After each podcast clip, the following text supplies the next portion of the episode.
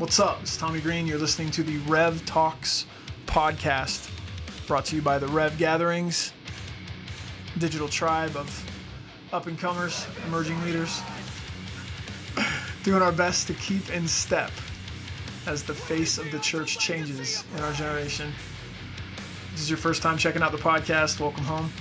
If you are a returning visitor, hiya.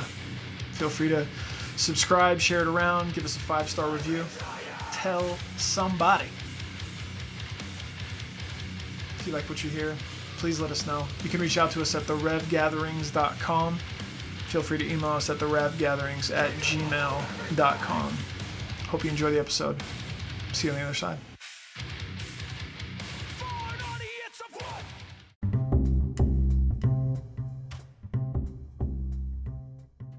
Super excited for you guys to hear and meet my friend, Pastor JD.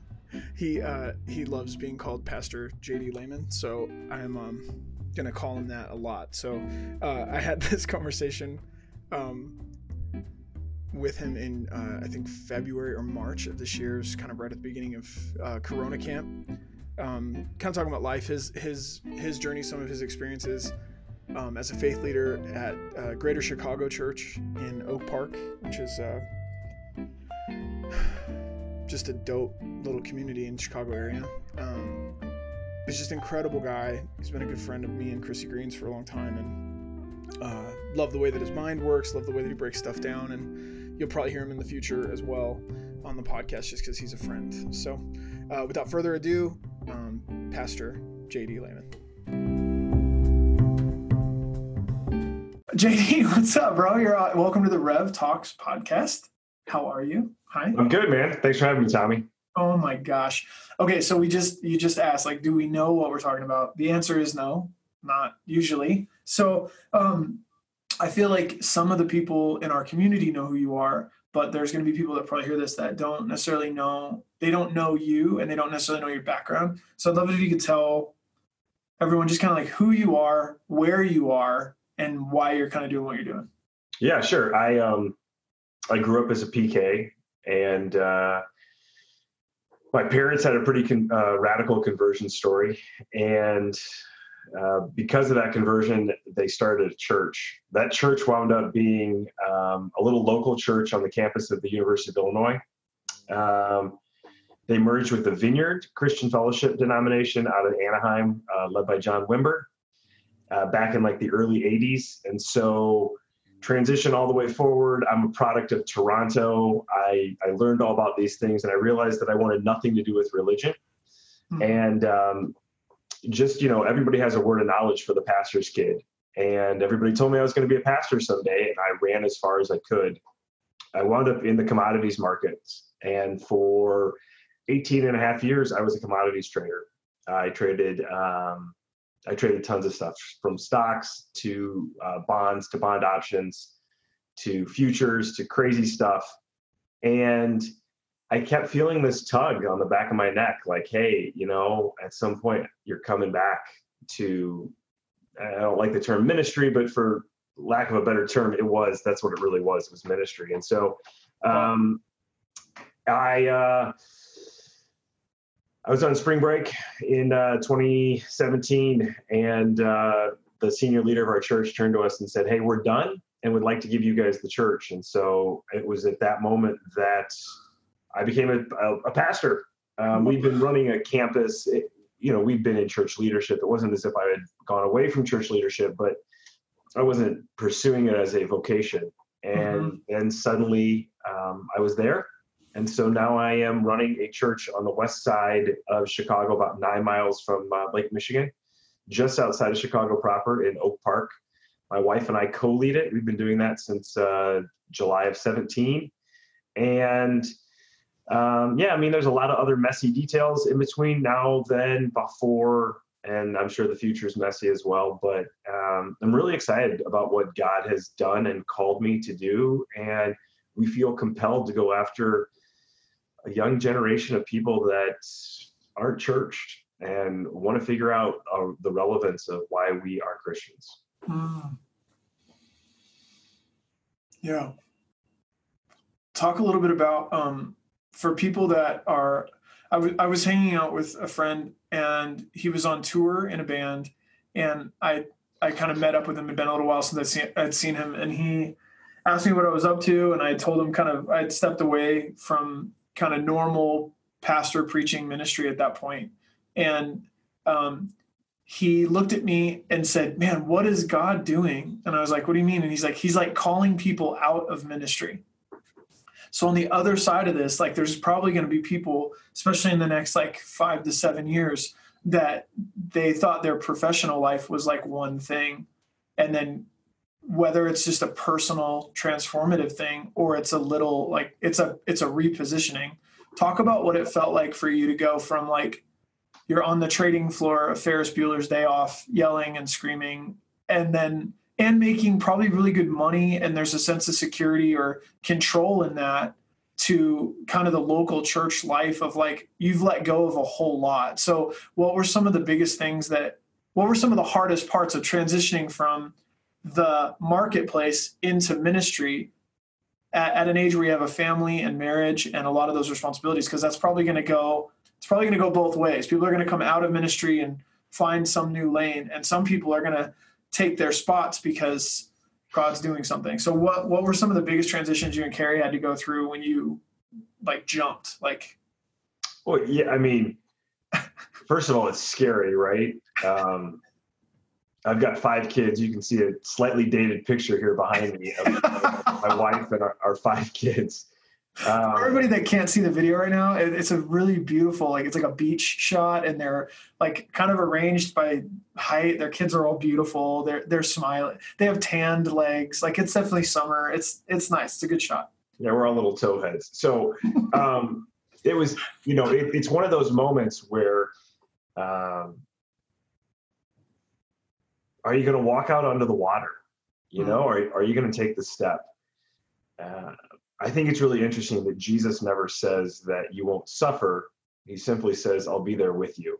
Yeah. And uh, there's a big difference in that. We, we oftentimes want to have this situation where everything's going to be, uh, it's going to be smooth, glassy water. We're going to step out and it's going to be, you know, like the, the little pads are going to pop up and we're just going to walk in a straight line. And it takes faith. Um, and some of that was scary and some of that was risky. I think some of the hardest things um, I, I probably would have stayed trading.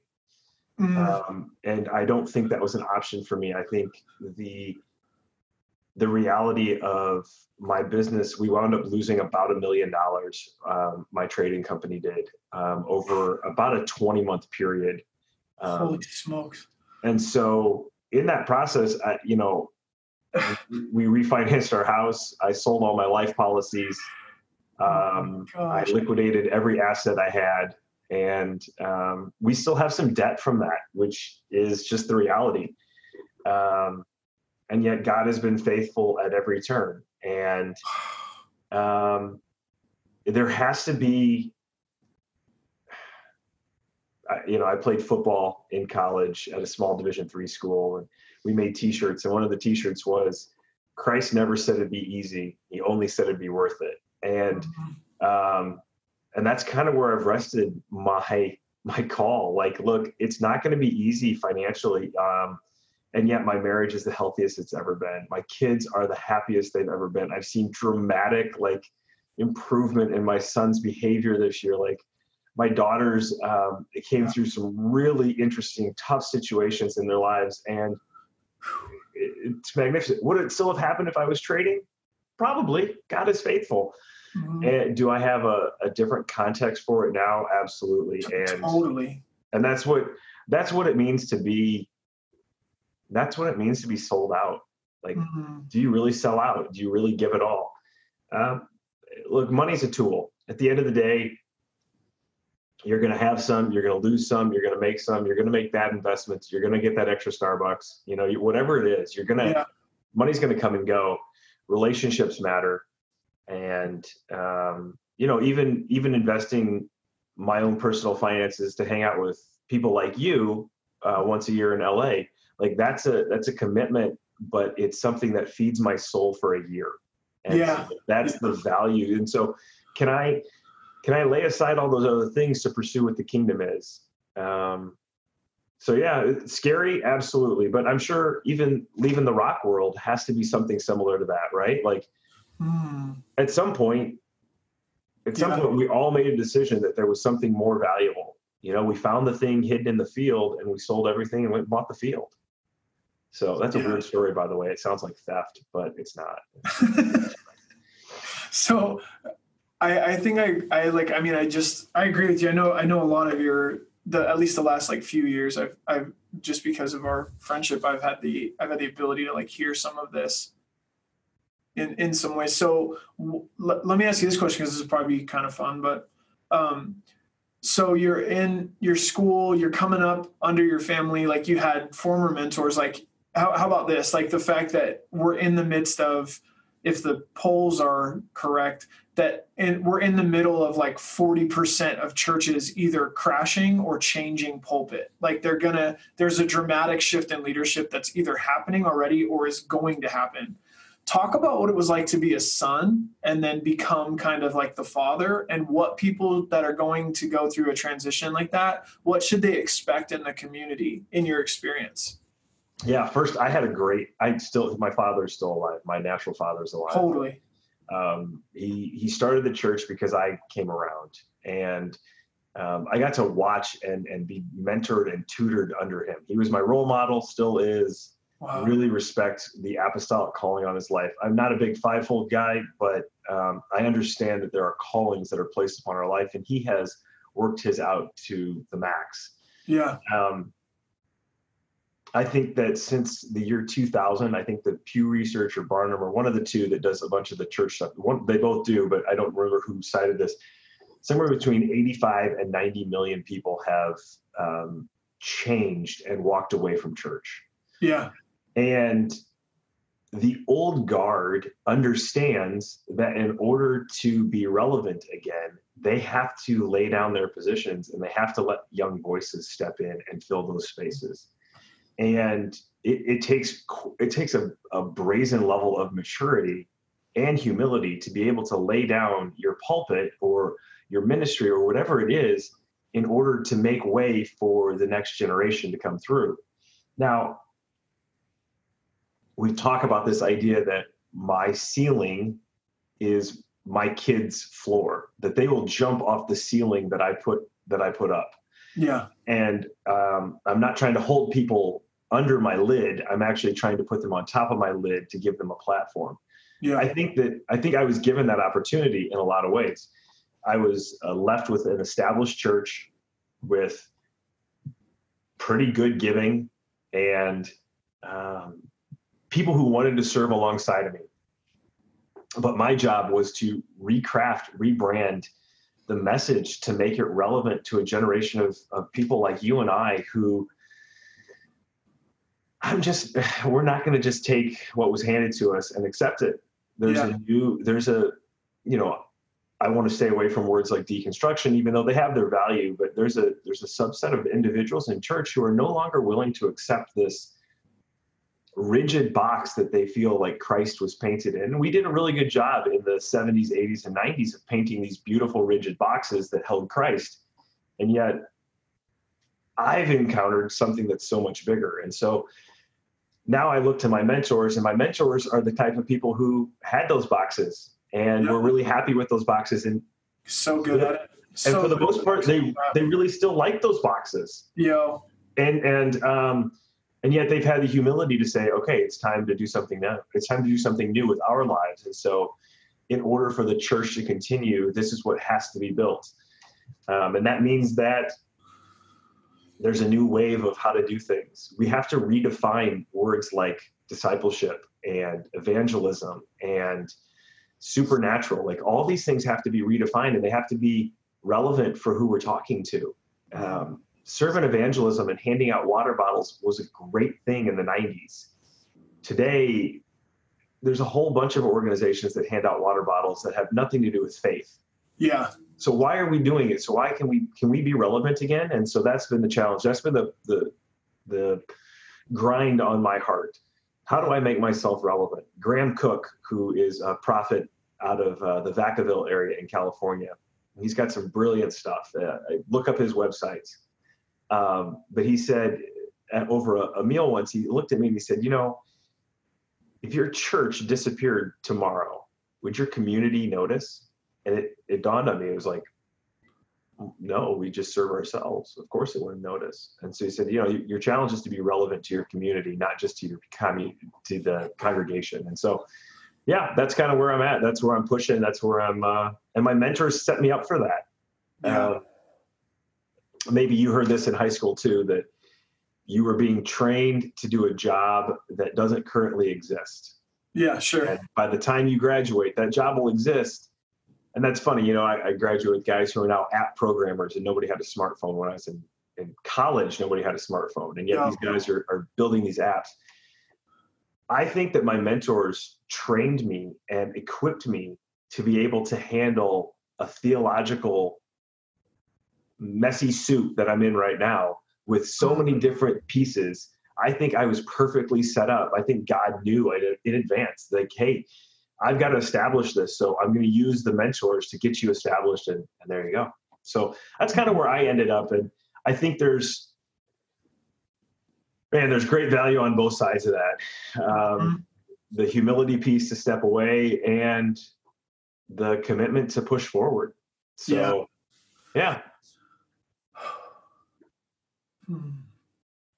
There's like a whole lot of discontent, and there can be a whole lot of like kind of outrage and you know infighting, and it's very easy to become um, drunk on our own judgment when we look at the maybe inadequacies of the church or church culture or something like that. I just was having a conversation with like a really dear friend, and he was talking about how he's just in this like he's in the liminal space of like I'm in the hallway and I don't know if I even want to walk through any of these doors and I'm not necessarily listening to like a lot of faith stuff right now. And so the only thing that seems to pop up is stuff that continually affirms how over it I feel. And I think there's a lot of people that in that place they can become like hypercritical of the fact that we're talking about a bunch of people doing their best to like work it out. Behind all of those people doing their best to work it out is Jesus. And so for you, high school, college, making, you know, big moves, um, life of significance, finance, family. Who was Jesus then, and who is Jesus to you now? How has that kind of changed? Uh, you know what Jesus Jesus back then was the sky god who I would pray to when I needed something. and Sky, it was, it's like, what's up, Sky Daddy? Please that's right. call me. What's that. up, Sky God? Hey, I need a game where I get like six tackles because that would make me feel really good, Sky God hey, I really need this girl to say yes when I ask her out. You know, it's like it, it was, you know, the the baby boomers. Okay, boomer. The boomer generation yeah. called it foxhole Christians, right? Because yeah. in their world, it was this. Oh yeah, when when my daddy was in the trench, he yelled, "Save me, Jesus!" and he got through the war, and so that's why we're Christians. You know, like everybody's got their term.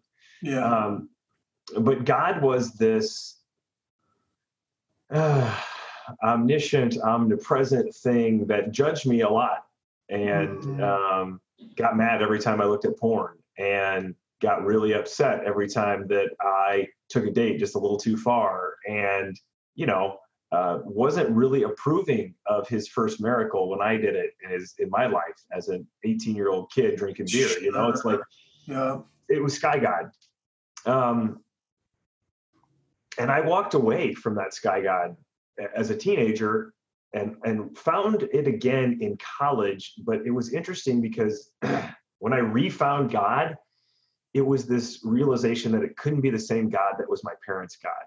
I hmm. couldn't I couldn't draft off of their religious experience. Their story was their story, it wasn't mine. And so hmm. God became this person who wanted a relationship with me but didn't talk very much and mm. um, I went through a period of my life where I just journaled.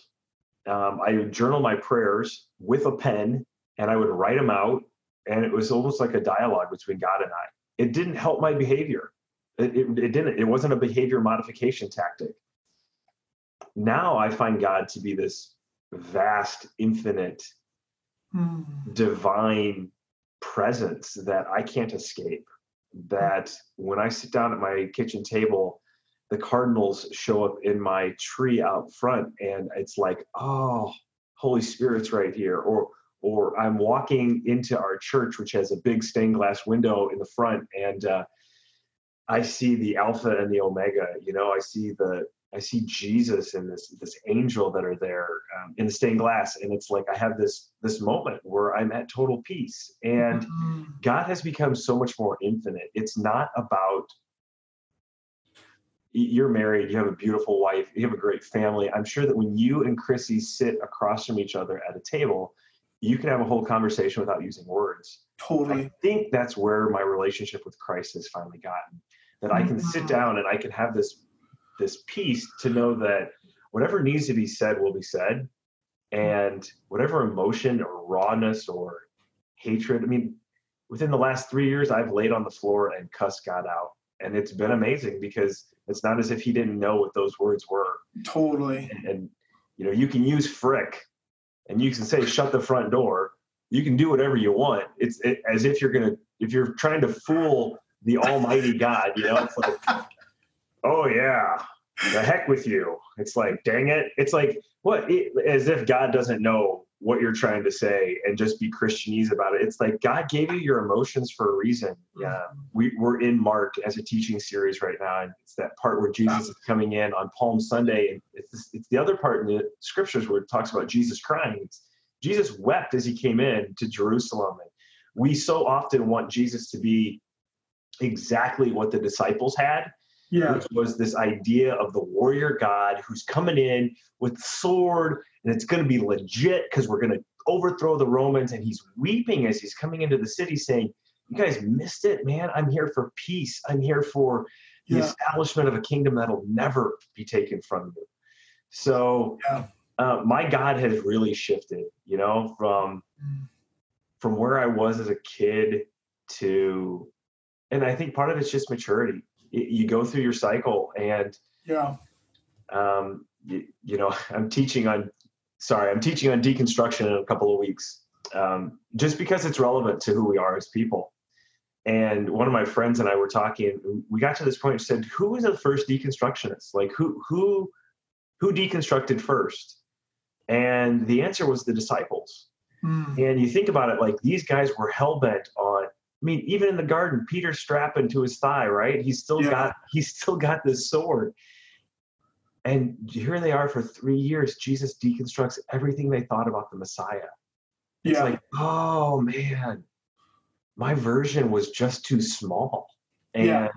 um, yeah, I, I really love people who are in that broken spot, people who are in that liminal space. Um, you don't want to stay in the liminal space. Uh, you ultimately need to get through it.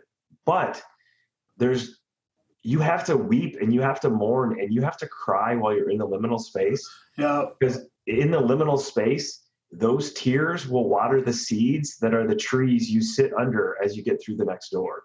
Yeah. That's real. You That's really have to take time. Yeah. I so think yeah that that's encouraging so i think for people that are listening that literally feel like they're they're not like they, they really are like i'm over so much of this but i swear there's still this deep seed of faith and i'm trying to figure it out. So i think for you just that encouragement of like you don't want to stay there.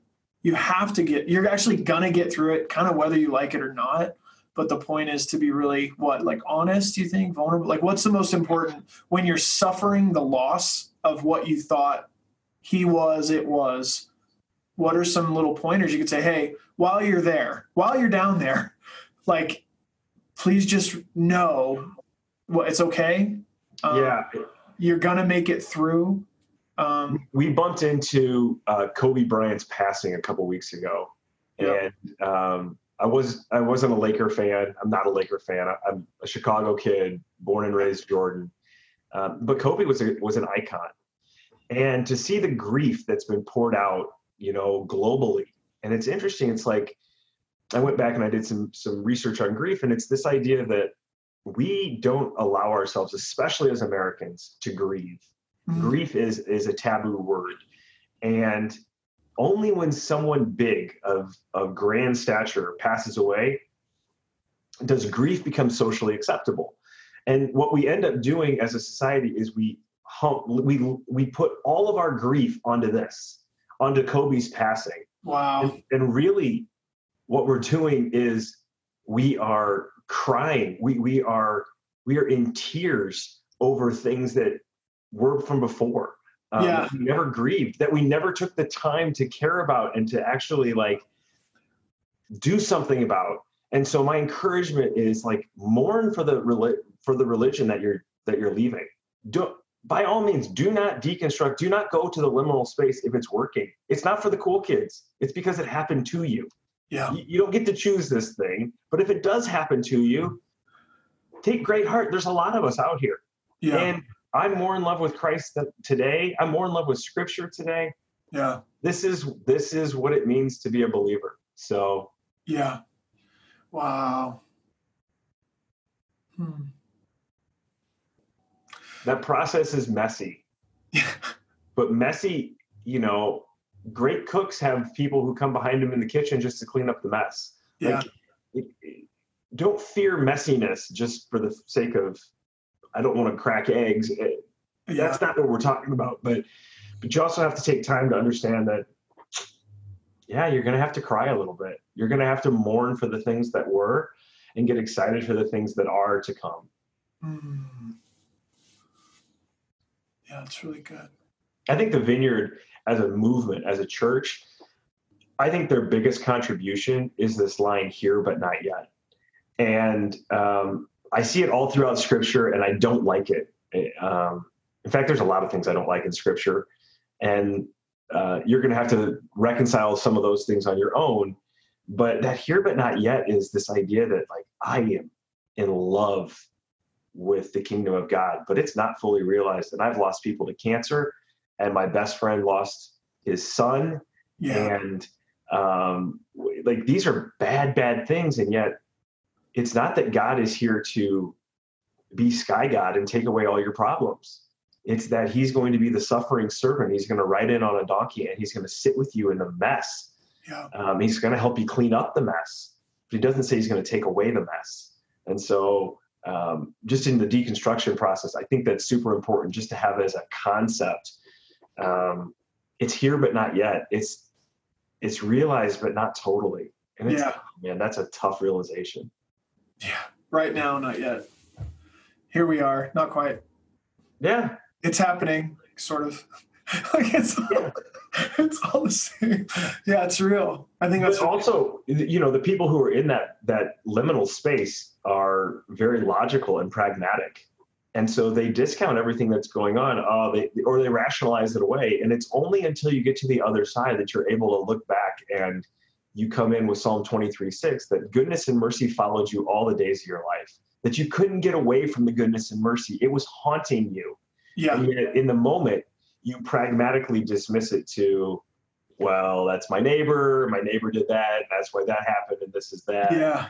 you know i got a promotion because god it's not because god loves me but because i'm just really gifted at work Yeah.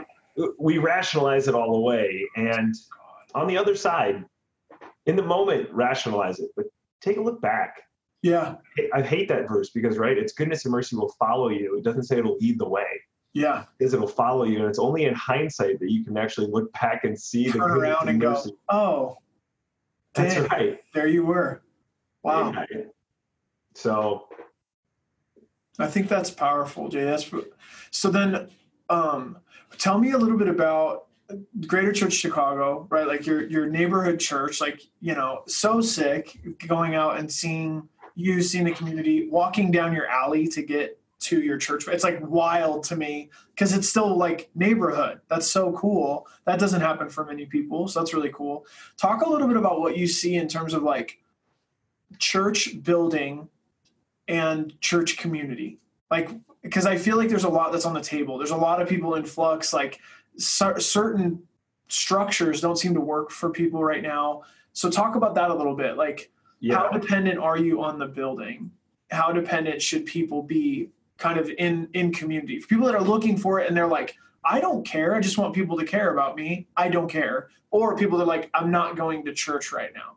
Like talk a little bit about what does the building mean to you when so much is sort of shifting around you um the physical building of church is kind of a waste, in my opinion.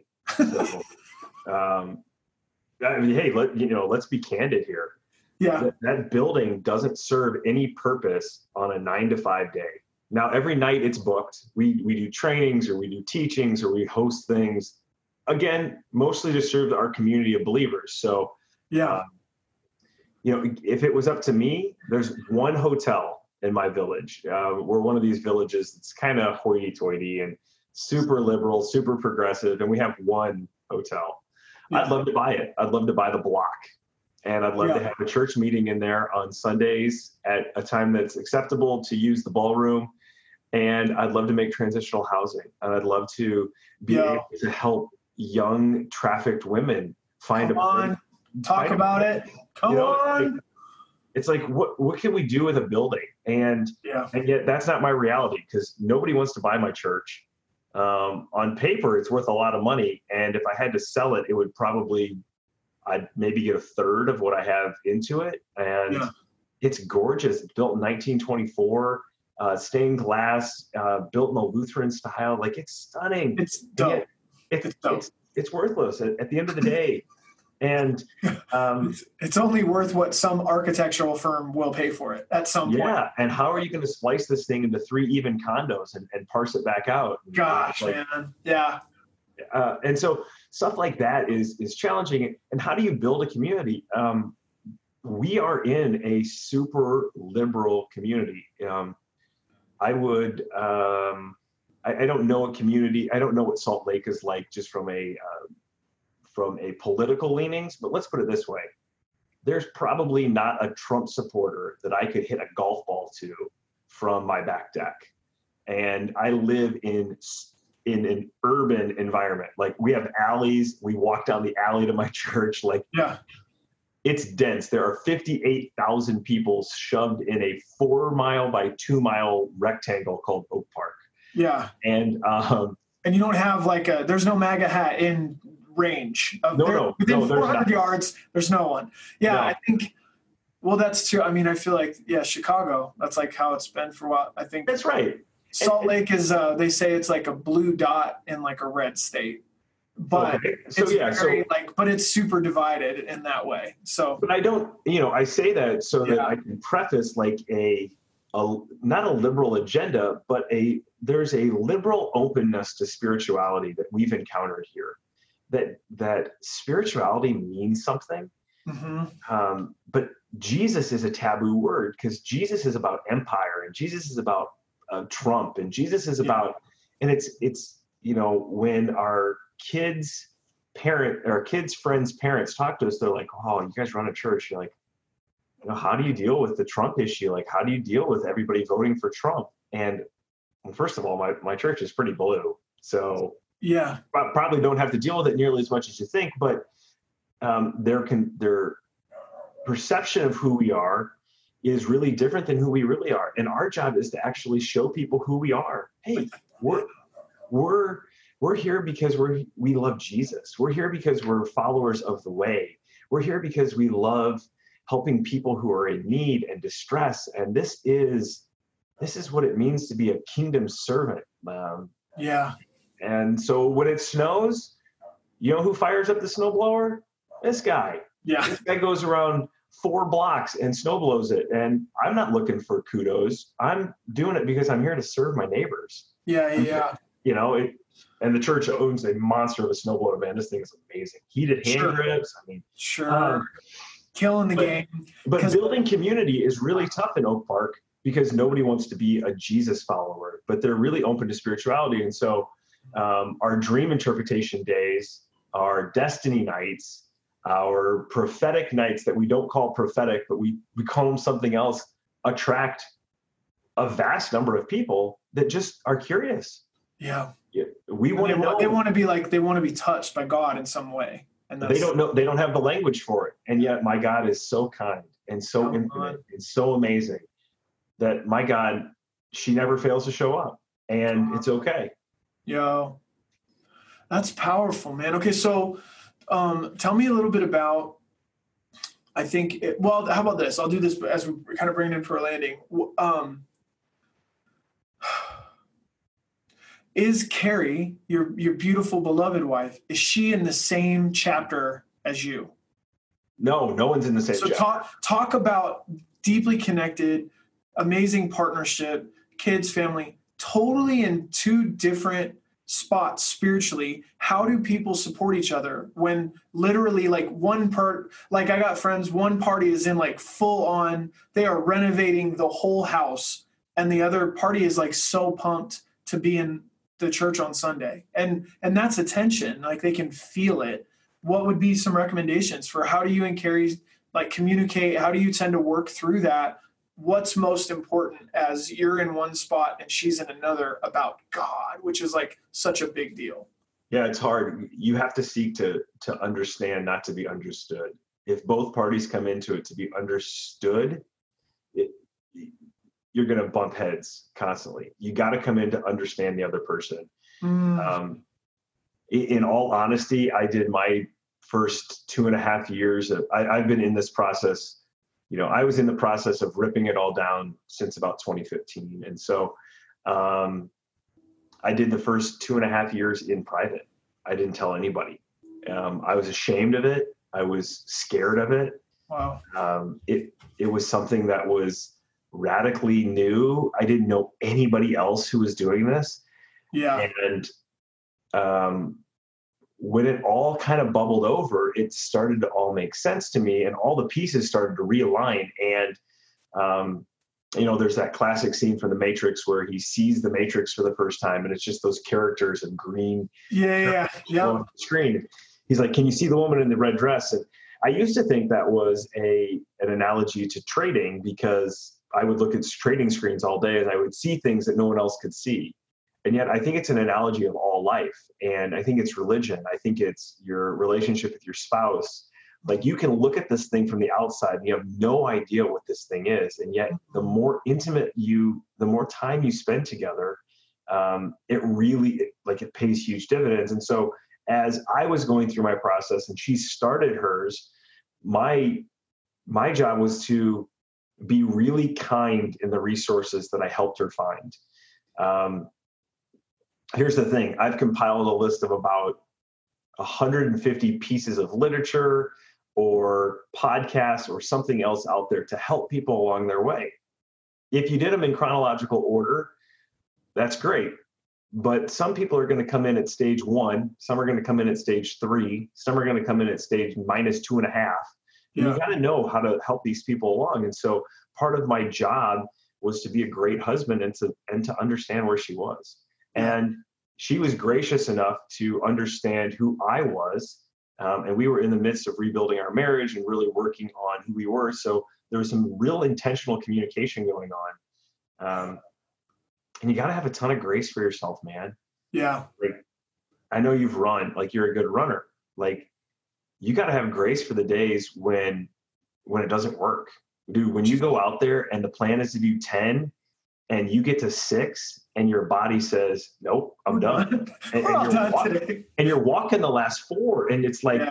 you can either live in shame, oh, I didn't complete it, or you can say, Okay, how do I need to do this better? Like how yeah. can I how can I learn from this? And it's like, oh, like we could either sit there and bump heads with each other, or we could turn to each other and be like, hey, like, God, like, how can we do this better? Like yeah. you're not going to understand my point and there's some really cool resources out there, and I'm, I'm happy to pass some of those. Yeah, yeah. So you. And you and I have dialogued about some of those, totally. but you just got to know the stage you're in, and eventually, we won't all get to the same stage. That's the funny thing. We're not all going to get to the same stage, mm. um, and that's okay because we're not all called to be the same stage. Man, I could never, I could never be a screamer punk rocker guy. I just couldn't my seventh grade music teacher told me I sounded like a frog with a country western accent. I was like, I've never, I've never sung in public after that. But you know, it's awesome. It's that's awesome. What, we all have our, our processes, and, and just encourage anybody who's in the middle of it, especially yeah. when you and your spouse aren't quite on the same page. Find find people, find people that are good people that will stand beside you both yeah. and seek to understand, man. Don't try and be understood, especially if you're the one who's already ahead and you're trying to pull somebody up. and it just takes time. There's no easy way around it. It just takes time. So then, okay, so do this then. So two things. So first off, where can people find you if they're like, man, that was really intriguing, and I want to know some of the stuff that he read that fried his noodle or helped him put the train back on the tracks. Where can people find you, JD? Yeah, so you can find me on Facebook. Um, I'm running out of friends, so you can hop on there. I'll make some room. drop me a note. Um, you can find me on Instagram. Um, both of those are, are just my name, JD Leman, L E M A N. Uh, you can find me at Greater Chicago Church. Um, that's one word, and you can find our podcast there. Um, love to connect with you there. And I have a I have a podcast that Cardinal Truth. Just, come on, yeah. talk about it. Talk about it. Yeah, it's in season two. It's called the Cardinal Truth. Um, we had a little health scare in the last uh, few weeks, and so I've had to not edit some of the stuff and haven't put anything up for a couple of weeks. But I've got another about 20 more episodes to put up for season two. There's there's about four up right now, but uh, we'll get back to those next week. Hopefully, have those um, up and running. But there's a, a season before. I season uh, season one has 17 episodes to kind of talk about this, and mm. um, season two is is underway. So so um, yeah, you can find me a bunch of places. And if you're ever in Chicago and you want to stop in for a Sunday with authentic, vulnerable, transparent worship and teaching, yeah. um, where we act like a community and we go after it, we really believe what we say.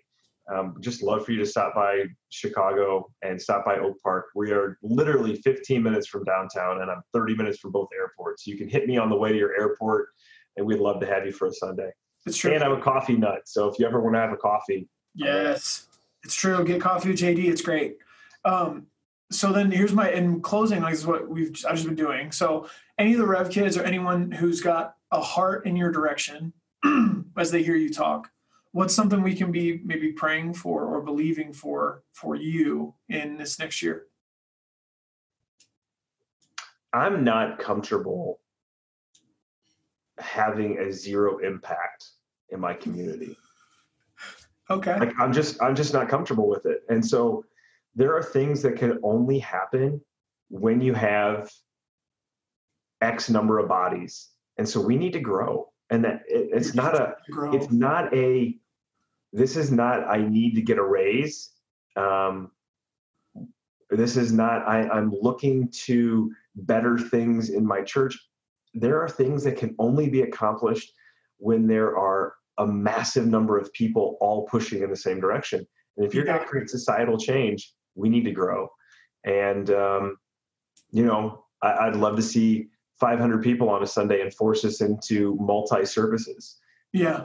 I believe but I don't believe that people are coming to our church for the long haul. I think they're coming in to be powered up, filled up, sent out back to wherever they're supposed to go. Um, this isn't about this is about creating a long-term disciple who has had a short-term stay in Chicago and has yeah. left forever changed. Okay. So we're praying for the great, greater Chicago church, praying for massive impact we're praying for people that are there for the short term to get everything they possibly can, but we're also praying for like long term community and real impact in the city. That's our discipleship model. It's our discipleship model and our evangelism model. If you come here for 18 months, you should be able to be discipled. And when you go out, you should be an evangelist for what God has done in Chicago through through us and through through our church. And anybody who's, you know, any of your friends who are like, hey, I'm in Chicago, what should I do on a Sunday? You know, I would expect you to say, "Hey, stop yeah, by JD." yeah. That, yeah, I, I, will. I do. Um, okay, well, I'm gonna pray for you real quick, and then I will let you go. But thanks, man. Yeah, I love you a ton. Thank you, and let's have more conversations. But I just let's do it. This one's awesome. So, Father, I just thank you so much for um, JD and Carrie. God, I thank you for Chicago.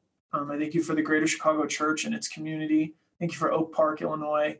Um, thank you for all the people and neighborhoods and neighbors that make up that amazing American metro that is Chicago, Illinois.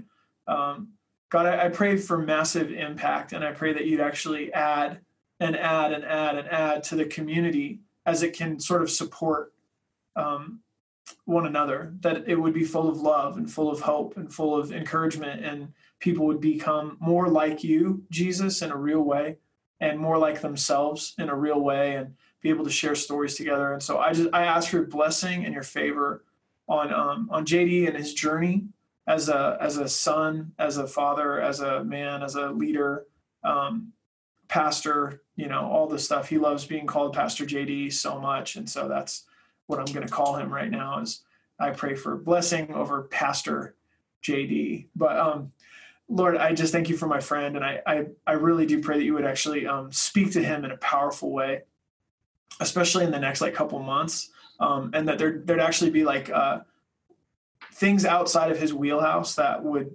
impact his neighborhood and impact the region um, down the line. I, just different things. Like I feel like thank you for taking him outside of the boxes that he's never been tr- like he's not comfortable in anymore. And so thank you for the changes. Um, I pray amazing romance and connection between him and Carrie. I, I, really pray that their relationship would go to like new places in their um, in their intimacy and their laughter and in their adventures together. Um, and just just bless them, God. Bless them real good. And thank you so much for my friend. Um, amen. Okay, you're the bomb. Love you. Only Tommy, only Tommy prays for your love life on your way out. love it. It's the best. Um, okay, so I love you a lot. Thank you for being on the podcast. And yeah, uh, thanks to the Rev crew. Yeah. I'm looking forward to coming out to Salt Lake one of these days. Come on, uh, man. I think yeah. next October, you and I talked about this. I'm it's, putting it on the we, podcast so you can't get away from it. I'll do it. I'm in, man. So, all right. Come out to Salt Lake. Rev crew, we love you. See you later. Awesome. See you, dude. You.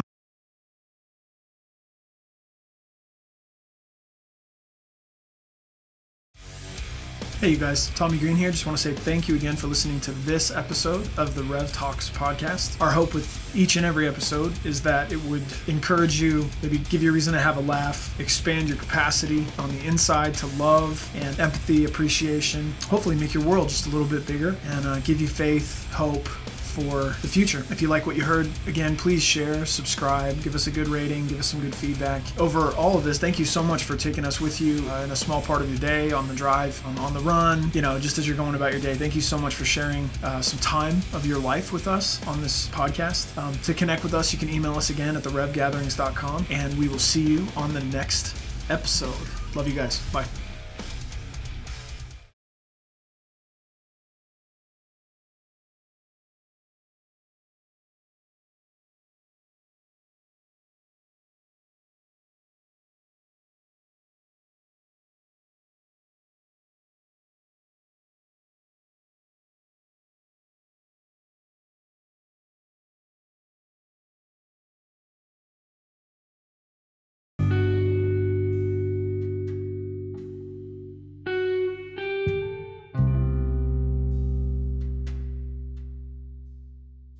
Uh, just a quick sort of uh, promotion or commercial. Um, the, a lot of you guys know that Krissi and I have a high commitment um, to the struggle and the fight to end uh, human trafficking in our generation. Um, many of you guys know that we are the directors of a nonprofit called Run Against Traffic.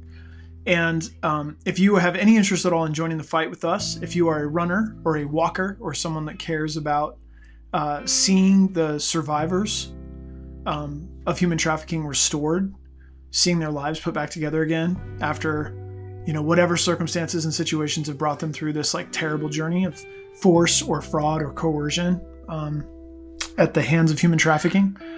Uh, we would just encourage you to visit um, irunagainsttraffic.com, join the team, run with us. We do a monthly digital run on the 15th of every month. Uh, pick up some gear, uh, join a local running club, and share the fight. Um, a lot of people don't exactly know how to get involved with such a big problem, but we just want to invite you guys to become part of um, the uh, Run Against Traffic community. Um, share this with a running friend, tell them about it. But visit irunagainsttraffic.com to become part of our team today. Join us in the fight to not just end human trafficking, but um, recover and restore the victims of human trafficking in our generation. Appreciate you guys. Thanks.